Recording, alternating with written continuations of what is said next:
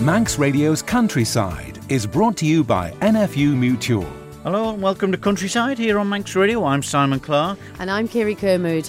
I went along to a very excited Ramsey Dog Training Club to catch up with the ladies that were on their way to Crufts. And I spoke to David Brew from Ballakinnigan Smale, who's also the chairman of the Manx National Farmers Union Crop Committee, to find out how they're struggling after the Ramsey Bakery closure and where to sell their milling wheat. But first, Kiri, as always, the lambing's still going ahead on the farms at the moment. And it's a funny thing because a lot of farmers are always different times, aren't they? This is it, and I guess it's governed a little bit by trade and the routes to market and seasonal demand. Around Easter time is the demand for the first of the spring lamb in the butcher's shops generally, so a lot of people will try and have a few early lambs around Christmas time.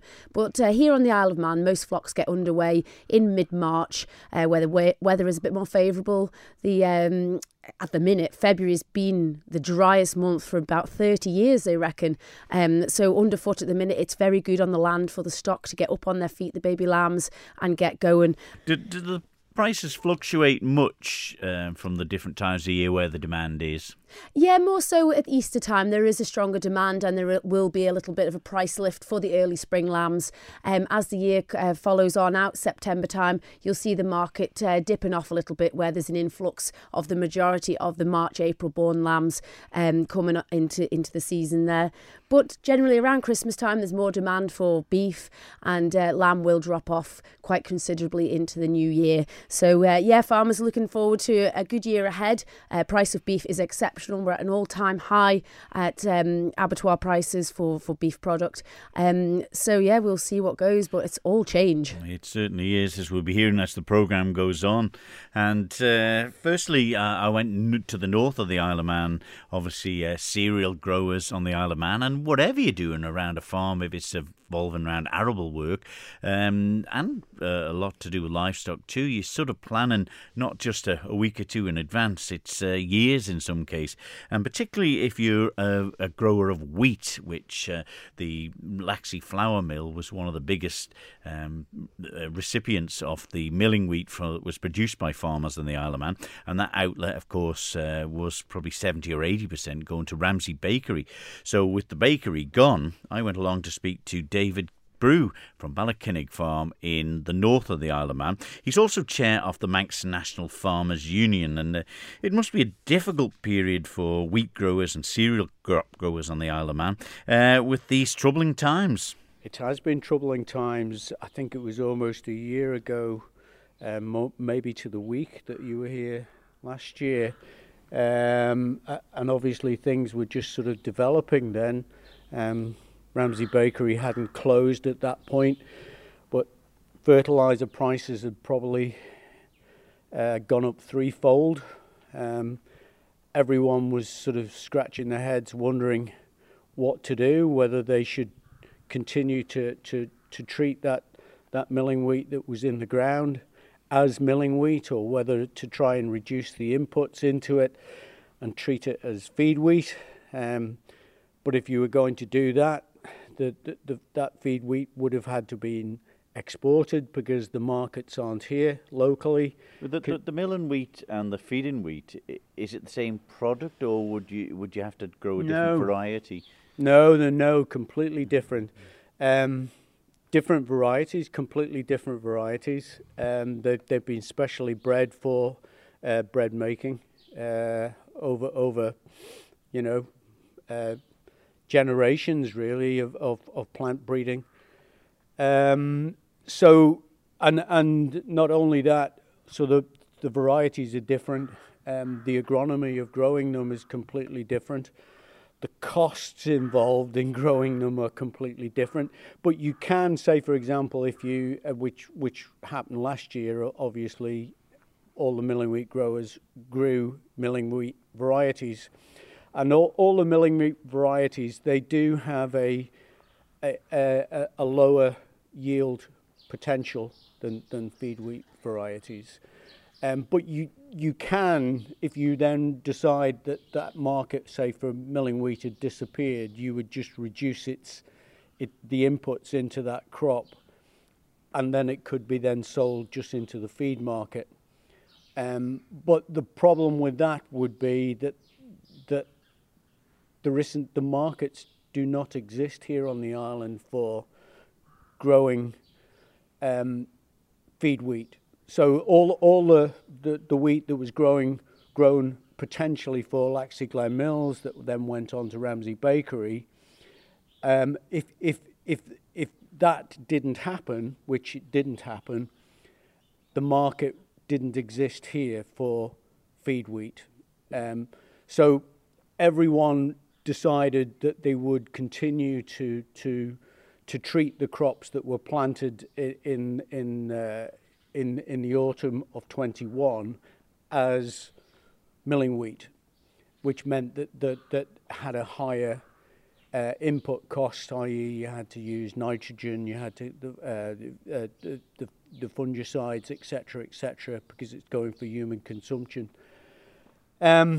which basically means that we have ended up with a very good, high quality product.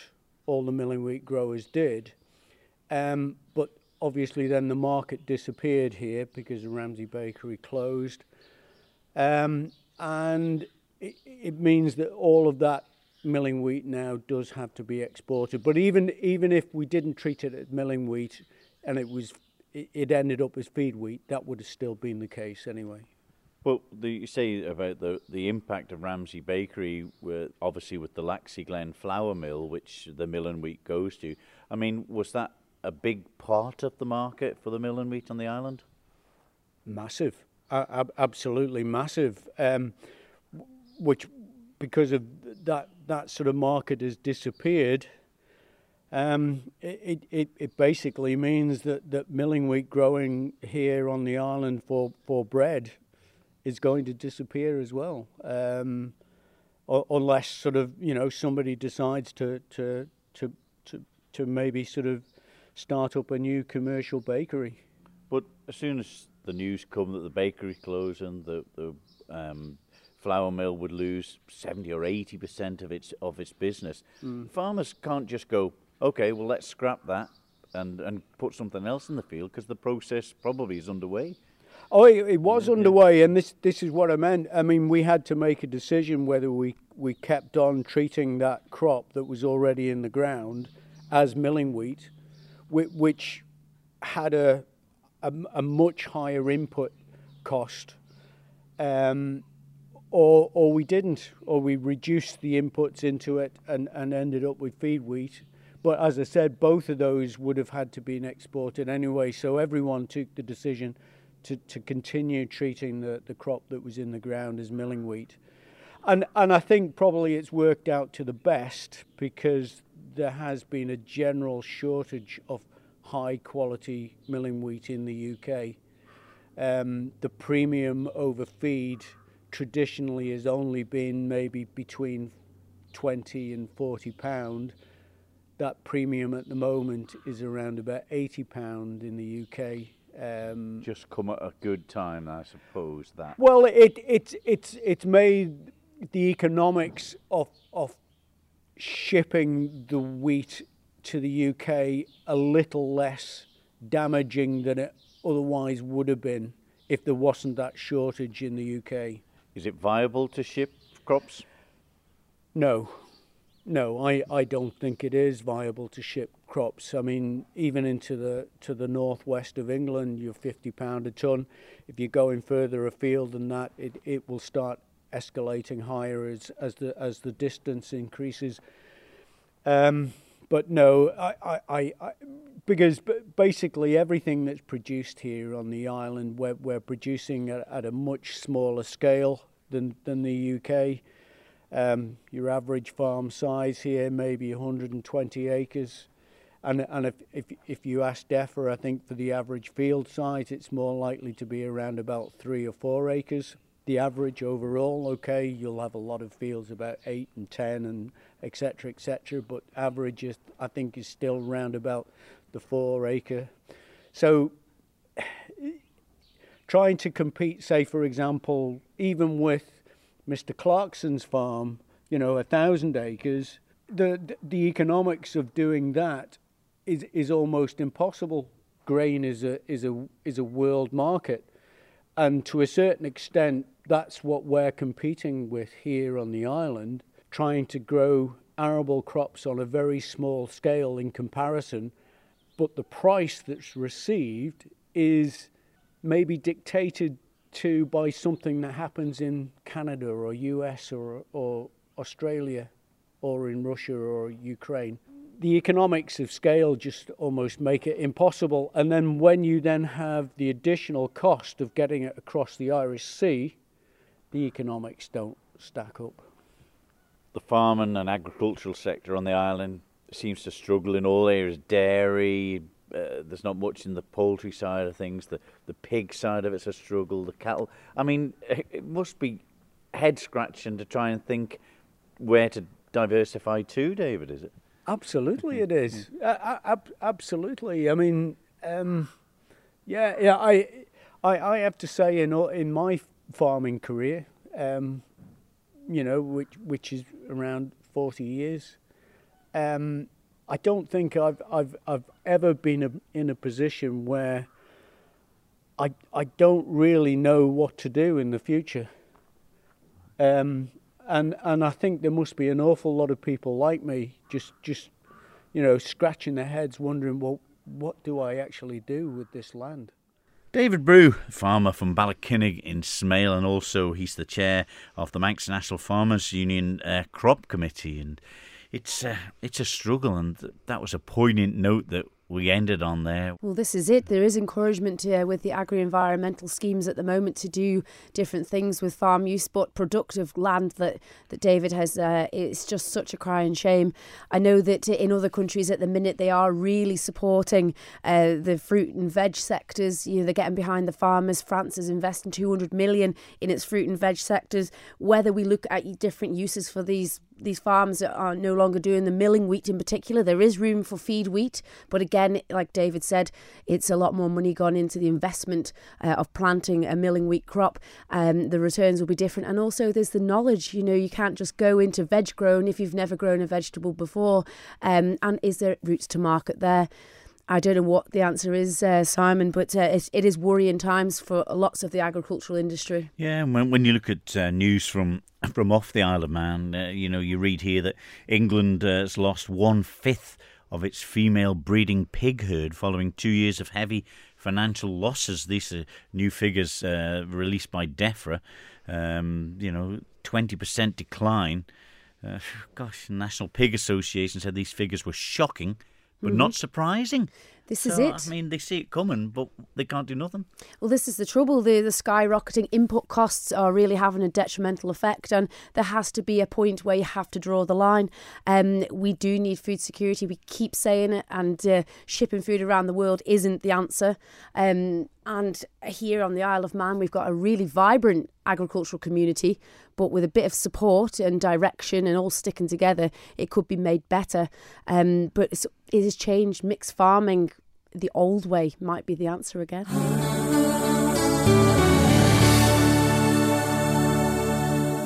You're listening to Countryside here on Manx Radio with Kiri Kermode and myself, Simon Clark.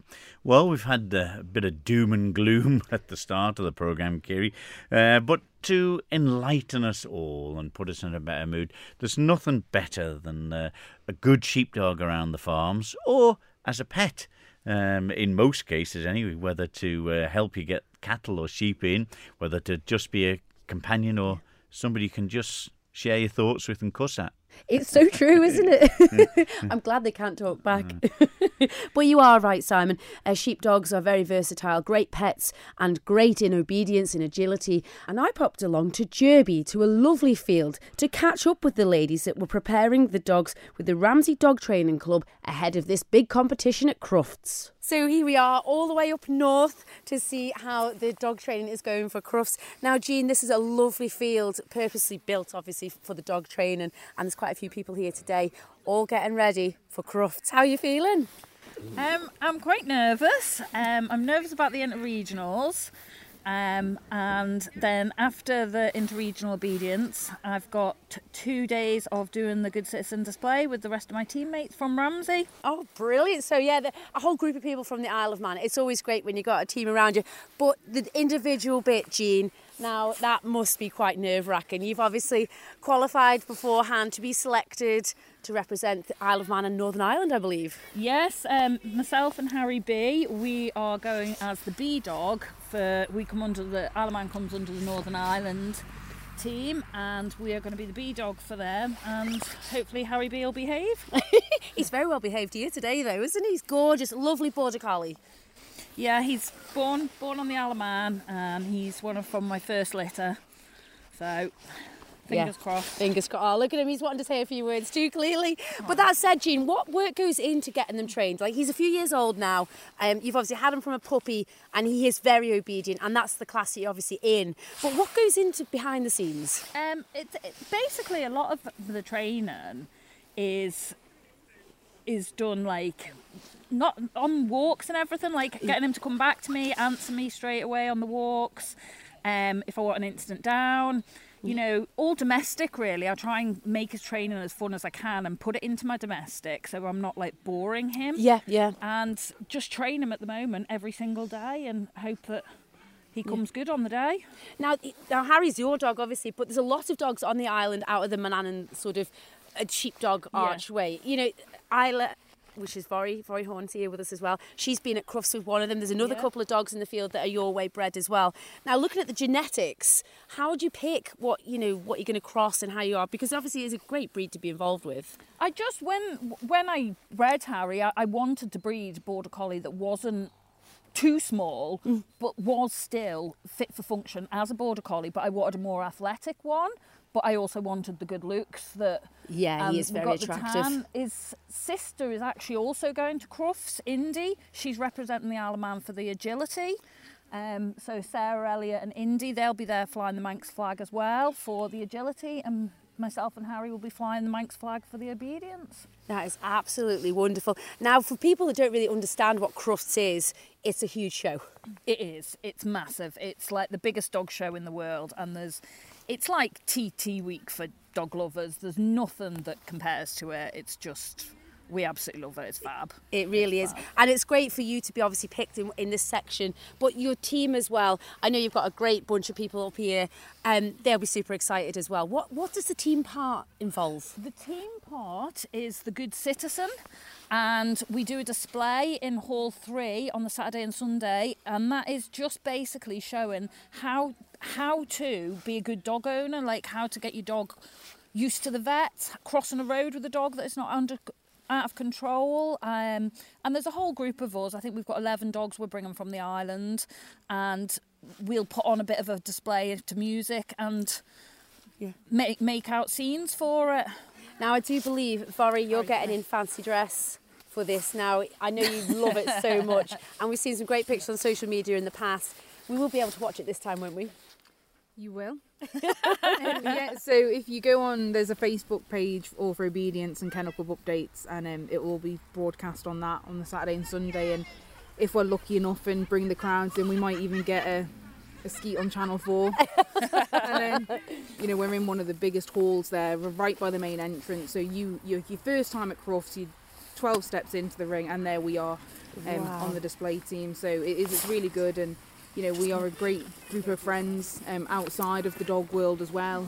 So to be able to go to Crufts with our dogs, with your best friends, is pretty special. It really is. And I know you've been going a few times now, Voirrey. You've had success in your own right with your own sheepdog as well, who I now believe is doing a little bit of farm work.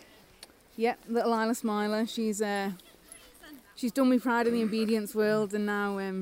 pretends to be a sheepdog. She's got all the gear, but not much of an idea. But you know, she's loving life on the farm. But obviously, we're still keeping the obedience as well, and because that was her first love. Sheep just come for a bit of fun. Now, the theme for your discipline this year, for the team discipline, is very Manx orientated. Yeah, so this is probably I think it's the 7th time we've been invited back by the Kennel Club now to do this display. So every year we get asked. It is a huge honour. And we've got to the point now that we've got a great relationship with them, that they they give us some trust and let us kind of run our own show in you know. That is brilliant, so, yeah, absolutely brilliant. There's a scene that you have to do like a controlled greeting, and it's basically your dogs going up and meeting strangers. So this year we're bringing the Manx flags over, we're bringing the Isle of Man with us, and we're going to put on a Tynwald Day. Wow, that is brilliant! Event. What a great idea! Yeah, so that should be fun. So Manx flags everywhere, and you know, getting a bit of the Isle of Man there as well. Not many people would know what Tynwald Day is, but hopefully after Crufts they will. Well, this is it, absolutely. And also we have Gemma Stockton here. Gemma, you have been under the bright lights before, you've been in the breed sections now. Mm-hmm. They're the ones that we would generally see on the telly, individual dog breeds. Now, there is a hooligan running around here somewhere called Solo. Lovely looking... wasn't him. A lovely looking boxer dog, a youngster, but it was your old dog that you were there with originally. Yeah, Asbo, it was in 2013, so that's like, what, that's 10 years? Wow. Oh, yeah, it was 10 years ago. And I bet you don't forget it. No. That's basically that section, that's like the beauty pageant, if you will, I see, yeah. Of the dog world. Yeah, and he got best of breed, so he went through to the group and was in the arena on the Sunday night, which was pretty amazing. And he met Claire Baldwin. Whee! Twice, actually. A couple of years ago, we met her again. Got quite a lot of young dogs in the team this year, and it's a lot of the dogs, it's their first time at Crufts, so we've had to adapt some scenes for them. We've got Harry and Isla in the team who are old hands at it, but some of them we're bringing new dogs that have never been to Crufts before, so, but the team have all worked fab and put a lot of work in, and hopefully it'll be a good show for them. And is it hard for people to get involved? Like, obviously, they might take a bit of inspiration, see it on TV. You know, how do they get in touch and bring maybe their little dog along to, you know, who knows, it could be absolutely wonderful. Well, we run Ramsey Dog Club, which is you can just turn up any week with your dog, and we take all dogs from all abilities, all ages. It doesn't have to be a puppy. And we run the Good Citizen Scheme and help you pass your bronze, your silver and your gold. And that's what we're doing at Crufts, so... Yeah, be part of it, isn't it? Yeah, it can be a big part of it, and anyone can be part of it. Anyone can train their dog. They don't have to be for a specific type, like obedience or agility. You can just come along and get better manners for your dog. And within your bit, Jean, you're doing the dog obedience. Now, there's different exercises. Now, how does your dog react to learning all of these different exercises at home and then performing them under the lights? Oh, God. I just want to add this in back where I was talking to you before. Well, there's different exercises. We've got the send away, and then they'll break off. After each exercise, I can break off and reward him without no treats or toys, obviously, in the ring. But after each exercise, I can, like, reward him, give him a little pat before I set him up for the next exercise. So I do get to interact with him a bit. And does he sense your nerves, or... Because I think you feel the nerves. Oh, God. I feel them, and then once I'm in the ring, I'm okay. But before I go in the ring, yeah, I'm not good. How is she, Voirrey? Unbearable? Not unbearable, but she's a bit wobbly. So what dates are we going to have to look out for you guys? And obviously you've got your own social media pages we can follow, but what are dates? So inter-regional is Friday the 10th, and then the silver display team is Saturday, Sunday. There we go. That was Jean Young, the team leader for the trip to Crufts, Voirrey Horn and Gemma Stockton, who are part of the Kennel Club display team. Good luck to everyone involved in that. But that's it for this week's programme. Good luck to everyone. Break a leg in the Young Farmers concerts this Thursday, Friday and Saturday.